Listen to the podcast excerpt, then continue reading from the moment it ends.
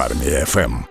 Радіосильних і радіовільних з нами на зв'язок зараз виходить Артемій Сурін, громадський діяч, телеведучий, блогер, відомий український мандрівник та автор книжок. Пане Артемій, вітаємо вас. Добрий день. Ви автор книги бестселера «280 днів навколо світу. Все роялті, від продажу якої ви скерували на допомогу Збройним силам України. Дозвольте поцікавитися, про яку суму йдеться станом на зараз, і які саме підрозділи отримали від вас допомогу. Це дійсно так. На даний момент ще немає року з того часу, як від цього роялті відмовився, але можу дати статистику за 23-й рік загалом. То це більше мільйона гривень було О. переведено на допомогу ЗСУ. У червні буде рік саме по роялті наступного року. То можна буде підбити підсумки. Вельми серйозна сума. А які підрозділи отримали? Не знаєте? Це видавництво займається розподілом? Ні, там декілька підрозділів. І 47-ма бригада, і 110-та, і до ТРО ми направляли. В принципі, і до прикордонників. Я старався не замикатися лише на одному підрозділі.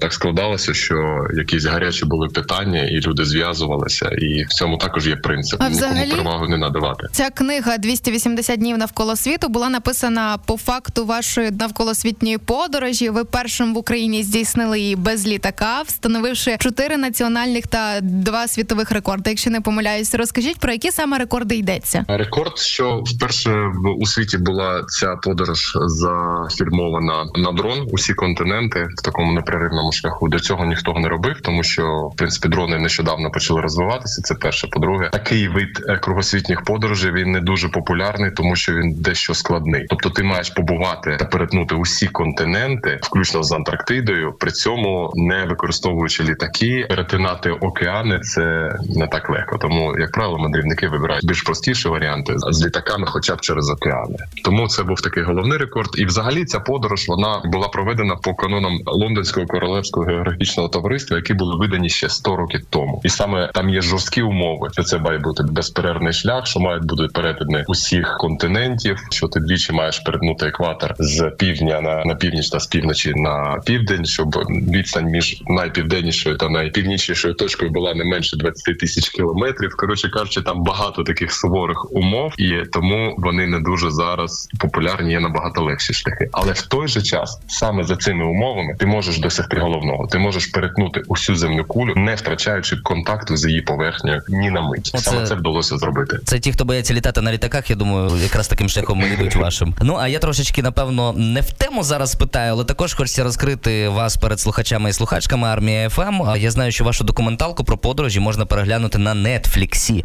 Що саме треба зробити? Потрапити зі своїм фільмом на цю платформу звичайному хлопцеві з Харкова, як ви колись написали. Потрібно. Я зробив це навколослідку, її фільмував, робив це особисто і спілкувався з людьми на всьому шляху. Задавав їм одне і те ж питання усім людям. І висновки з цього питання вони дуже розкрилися потужними інсайтами. І саме в фіналі цієї документалки все це розкривається. І так справді це стало цей проект. Він десятисерійний фільм, і він став першим українським тревел-шоу, який вийшов на Netflix. Я раджу вам його подивитися. Він називається Велике коло. Ви знаєте, в мене не було просто плану щось робити, щоб вийшло на Netflix. Але коли ти робиш щось з душою та дуже щиро, то це може мати такі приємні наслідки. А Але самої подорож були ж не дуже приємні наслідки. Там у фіналі подорожі я потрапив у серйозну ситуацію у тюрму в Рес- в Ісламській Республіці Іран. А ми ще про це поговоримо обов'язково. Єдине, що як от Netflix він сам зв'язується з вами, чи як це все відбувається так в двох словах? Да, ви розумієте, перед тим як е, Netflix сам зв'язався, то був вже класний трек. Він вийшов спершу на Мегого на платформі, і там взяв дуже потужні рейтинги. Зараз номер два по рейтингам глядачів взагалі серед контенту. Саме цей серіал. Це перше. По-друге, він вийшов в минулому році на 1 плюс 1 також прем'єрою, і пройшов там з великими рейтингами. Ви І підсиджуєте тому... Дмитра Комарова.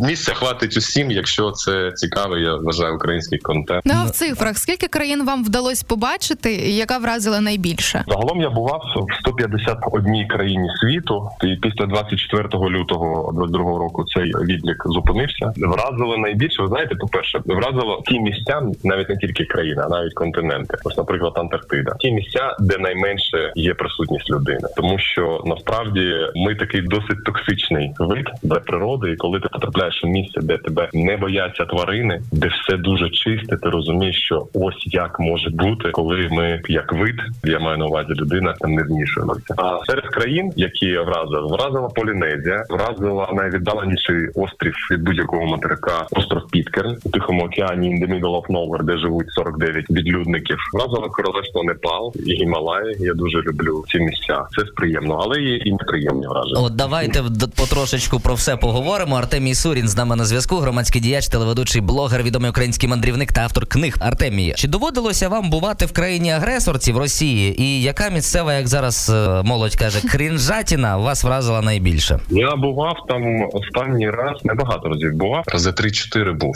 Це було ще дитинство, і останній раз мені здається, десь нульові роки, тобто, тобто майже 20 років тому. Ну що мене вразило, що я їхав у таксі в Москві, і ДПСники зупинили машину, і почали перевіряти в мене документи. У усіх я їхав друзями. Коли побачили, що паспорти не російські, почали витребувати якусь справку, яку ми мали зробити, приїхавши туди. Жорстко так доводи поводилися, присилали на взятку, і це було дуже неприємно. Тобто, з одного боку, ти їдеш там широкі вулиці, вся Москва і так далі. Це все ще знаєте з радянського союзу. Оцей весь фльор такий. А з іншого боку, ти в одну мить просто розумієш, що закодовано в цій державі. Тобто, в той момент я це відчув. Ще був дуже потужний епізод, коли я студентом поїхав на матч Україна Росія Україна в Москві. Ви ризикова людина, я бачу так. Та ну ну да, коли Шевченко зрівняв рахунок на цьому стадіоні в Лужніки, і там було дуже так важко епітет підібрати. Атмосфера була дуже напружена, м'яко кажучи. Нас там ОМОН цей потім відводив до до потягу і декілька годин на стадіоні тримали, тому що там дуже сильно було розчарування, і там вже був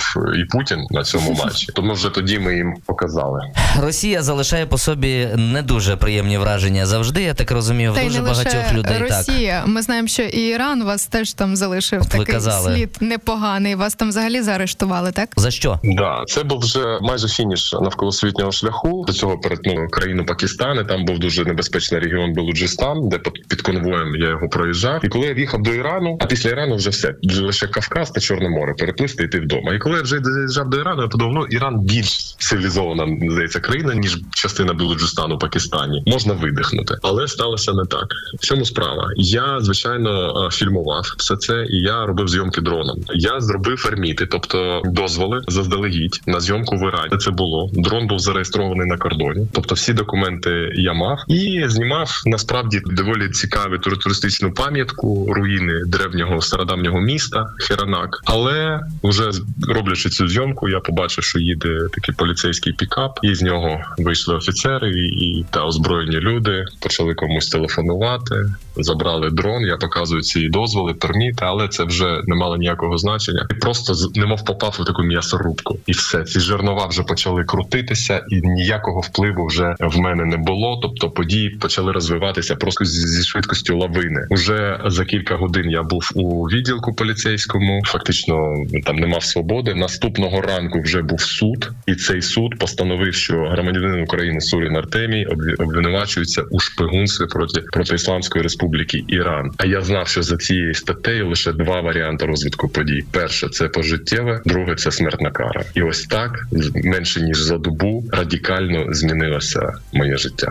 А як ви вийшли з цієї ситуації, там де виходу здавалося не було? Ми зараз сидимо ми трошки в шоці, чесно кажучи. Я теж тоді, якщо відверто був в шоці, але це почув в суді. Далі мене доправили першу тюрму, в яку я провів. Я навіть не знаю скільки часу, тому що там вже ти просто втрачаєш відбік часу. Там же я стикнувся з першим фізичним, так би мовити, впливом на себе. Потім я був переведений до тюрми одіозної спецслужби, яку українці на жаль добре знають. Це корпус вартових ісламської революції. Це саме ті нелюди, які зіб'ють потім літак. Наш мав, я ви пам'ятаєте, uh-huh. за рік після того як мене затримали, і це саме ті люди, які дають шахеди, які тут приносять нам багато горя. І я був переведений вже в ту тюрму. Якщо відверто, я вважаю, що мені вдалося вийти тоді лише по одній причині, тому що я не втрачав віру, знаходячись вже в камери для смертників, і постійно себе тримав як мантру, повторював, що все буде добре, все на користь, все буде добре. На тебе навалюються думки, як добре, все що буде.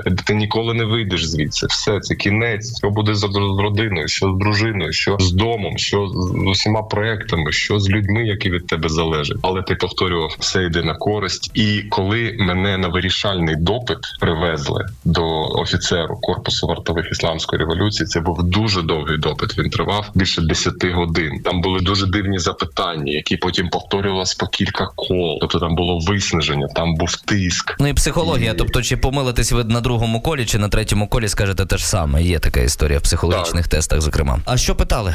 Все питали. Тобто такі питання: як звали твого батька, як звали твого сусіда, яка була машина у сусіда знизу, як звали твою вчительку, як звуть твою сестру, де ти був 2 вересня 2018 е, року? Як як назва твого інституту? Як який номер групи ти був? Хто був твоїм сусідом так, по парті? Що ж це за диво сталося, яке вас витягло все таки звідти з того пекла? Коли цей був допит, він дуже тривав довго. Там всі речі мої приносили. Вони якісь на експертизи їх відносили. Потім цей тиск, потім по колу так годинами, годинами, годинами. І потім вони відкрили вже мої ноутбуки. Вони відкрили мій телефон, зайшли в мої акаунти, все дивляться. Питають, що я робив в Америці. Я Америці Америку перетинав, коли виїхав туди. І потім вони знаходять в моїх фотографіях. Бачу, що він зупиняється, дивиться так, розвертає до мене телефон, показує, хто це. А там моя майбутня дружина, моя кохана Маруся. І я йому кажу, фотографія саме нещодавно була зроблена перед цим, там десь за кілька місяців. Я говорю, це моя дружина, моя кохана, моя вона чекає на мене, і ми маємо одружитися. І така пауза. Потім він достає свій телефон, щось починає, розгортає на мене і показує. І там зображений він, дружина та донька, і показує це моя. І потім якась пауза. Я не розумію, до чого це, до чого він це говорить, тому що до, до цього я стикався лише з відношенням і до себе як до тварини. Ніхто навіть зі мною не говорив. Там у тюрмі були страшні речі, в суді також. І я просто обезкуражений, я не розумію до чого це. І потім дуже довга пауза, і він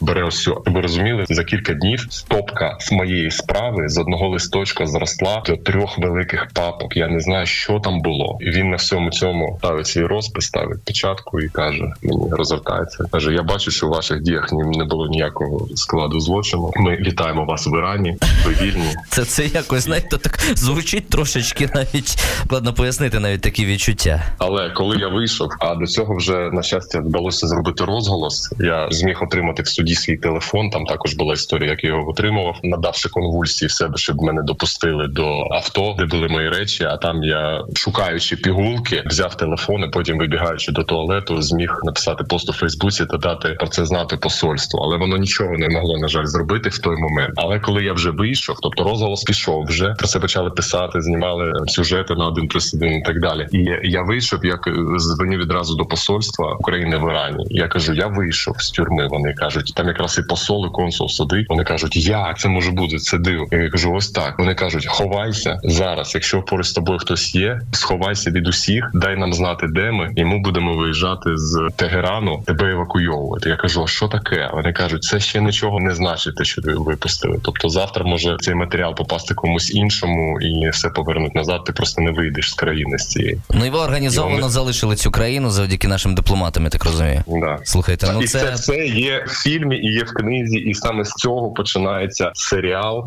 А на Нетфліксі, який я про який я казав, саме з цього починається книга. Тому воно і на Нетфліксі. Артемій, ви знаєте, я чесно кажучи, вже хочу почитати те, що ви розповідаєте. Розумію, що у нас багато питань. Ми не всіх встигнемо вам поставити, але не можу не спитати після того, що ви пережили. Ви ж тепер просто людина, яка має, по перше, неймовірно психологічну стійкість. А по-друге, ви просто можете бути спецпризначенцем у збройних силах України. Ніколи не виникало бажання якось знаєте помститися іранцям і їхнім союзникам росіянам за те, що з вами відбулося, взяти зброю до рук і вступити до лав сил оборони. Зверто, то я не в цьому я не воїн. Да, я я можу звичайно виходити з таких ситуацій, і в мене є там кілька і навіть поранень, тому що я втрапляв такі історії не тільки в Ірані потрапляв. Але ви знаєте, ту користь, яку я для себе усвідомлюю, що я можу зараз робити, яку я роблю тут. Я відчуваю її. Вона має для мене абсолютно такий чіткий, чітку осяжність. Тому на цьому місці я ефективен і зараз. Ну а якщо буде потреба, то звичайно, звичайно, і так має мислити напевно кожна цивільна людина, оновити свої дані в ТЦК і зробити все правильно для захисту нашої України. Артемій Сурін з нами був на зв'язку. Громадський діяч, телеведучий блогер, відомий український мандрівник та автор книг. Армія ФМ. Радіо сильних. Радіо вільних.